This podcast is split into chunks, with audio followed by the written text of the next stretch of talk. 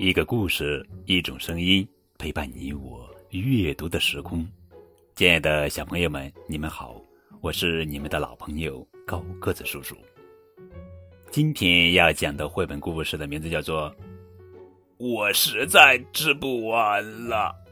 哼哼，作者是美国詹姆斯·迪安，文图，彭毅、杨玲玲翻译。皮特来了，皮特来了，午餐，现在是午餐时间，皮特要吃东西了。皮特该吃什么呢？三明治应该不错。是的，皮特想吃三明治。皮特打开了冰箱，他拿出来一大块面包，他找到了一条鲜美的鱼，他加上了番茄和蛋黄酱。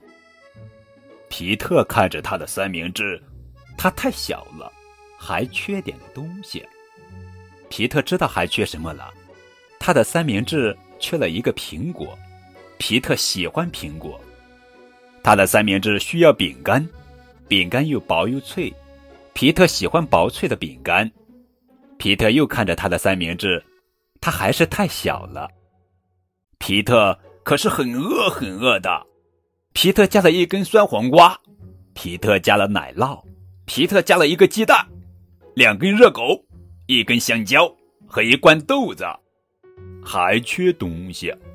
皮特加了冰激凌，他加了三个大大的冰激凌球。皮特的三明治大的皮特都吃不下了，皮特不知道该怎么办。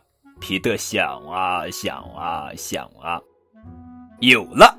皮特说：“皮特给所有的朋友打电话，他请他们过来。大家来到皮特家，他们全都很饿。